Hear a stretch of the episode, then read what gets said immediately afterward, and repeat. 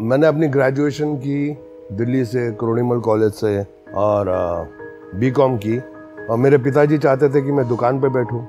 It was designer shop जहाँ हम लोग कपड़ा भी बेचते थे कपड़ा बनाते भी थे। तो कॉलेज के बाद मेरे पिताजी चाहते थे कि मैं आ, दुकान पे बैठूं। तो मैंने अपने पिताजी से कहा कि इतना पढ़ लिख के अगर मुझे दुकान पे ही बैठना होता तो मैंने पढ़ाई की क्यों? तो मेरा कुछ और ही आइडिया था। एनीवेज मैंने फिर छः महीने पिताजी से पूछ के अपने डैडी से पूछ के ट्रेनिंग ली एक ट्रैवल एजेंसी में जिसका नाम था मर्करी ट्रैवल्स। तो मैंने अपने डैडी से बोला कि ये जो दुकान है कनॉट प्लेस में बहुत अच्छी जगह है इसको मेरा कोर्स करने के बाद हम आधी दुकान ये जो आप बोल रहे थे ट्रेडिंग शॉप रख लेंगे? ट्रैवलिंग एजेंसी खोल लेंगे। तो दोनों का काम चलता रहेगा। उन्होंने बोला ठीक है। लेकिन छः महीने के बाद जब मैंने पूरी मर्करी ट्रैवल्स में ट्रेनिंग कर ली तो मैंने अपने डैडी को बोला कि अब हम इसका बंटवारा करते हैं। आधा आपका आधा मेरा। यानी कि एक आधा हिस्से में ट्रैवलिंग एजेंसी आधे हिस्से में आपकी दुकान।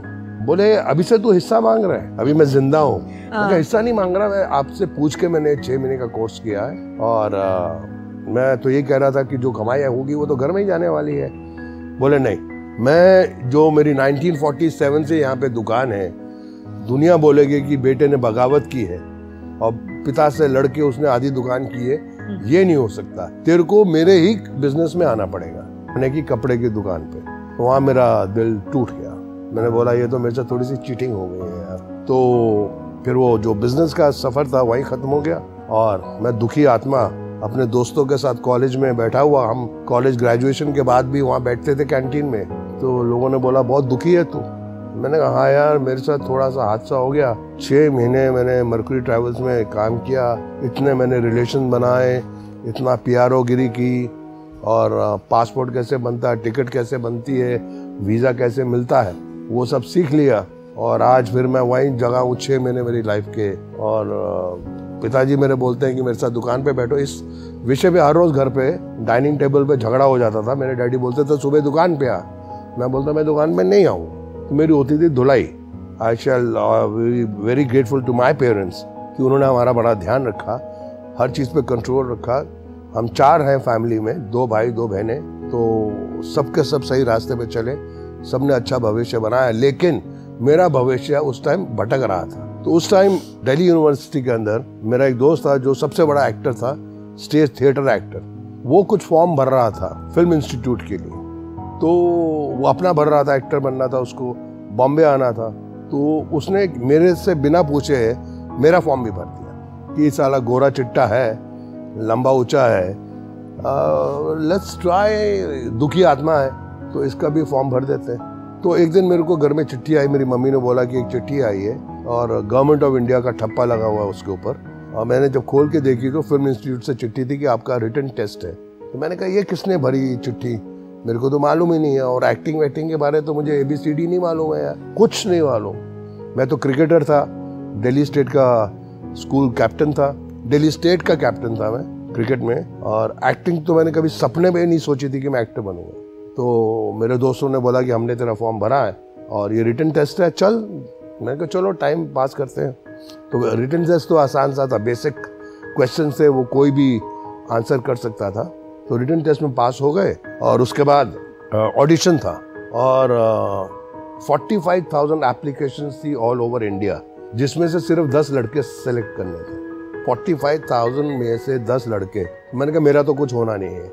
ना मैं एक्टर हूँ। उन्होंने तीन चार स्क्रिप्ट भेजी थी तो उसमें से बोला, कोई भी एक आपको ऑडिशन देनी है। तो मेरे दोस्तों में कहा, चल, मैं कहा, मेरे को नहीं जाना मेरे से तो होने वाला कुछ नहीं है। मैं दो लाइनें याद नहीं हो रही हैं मेरे से। बोले, यार, तू चल तो सही, कुछ ना कुछ हो जाएगा। मैंने कहा, मेरा मज़ाक उड़ा रहे हैं आप लोग। आप मेरा ने मुझे ले गए वो, ज़बरदस्ती उधर। और जब मेरी बारी आई ऑडिशन के लिए, दिल्ली में, दिल्ली पब्लिक स्कूल में ऑडिशन था। एक उन्होंने जब मैं ऑडिशन के लिए अंदर गया तो मैंने सामने क्या देखा? एक टेबल के पीछे चार कुर्सियाँ थी और ऐसा ही मंच था, जैसे आप बैठी वहाँ चार लोग बैठे हैं, आपके आगे टेबल है और यहाँ से एंट्री होती है, यहाँ ऑडिशन देना चारों के सामने। जब मैंने सामने देखा तो अशोक कुमार जी बैठे हुए थे। ओह, उनके सामने साथ में कामनी कौशल जी बैठी थी।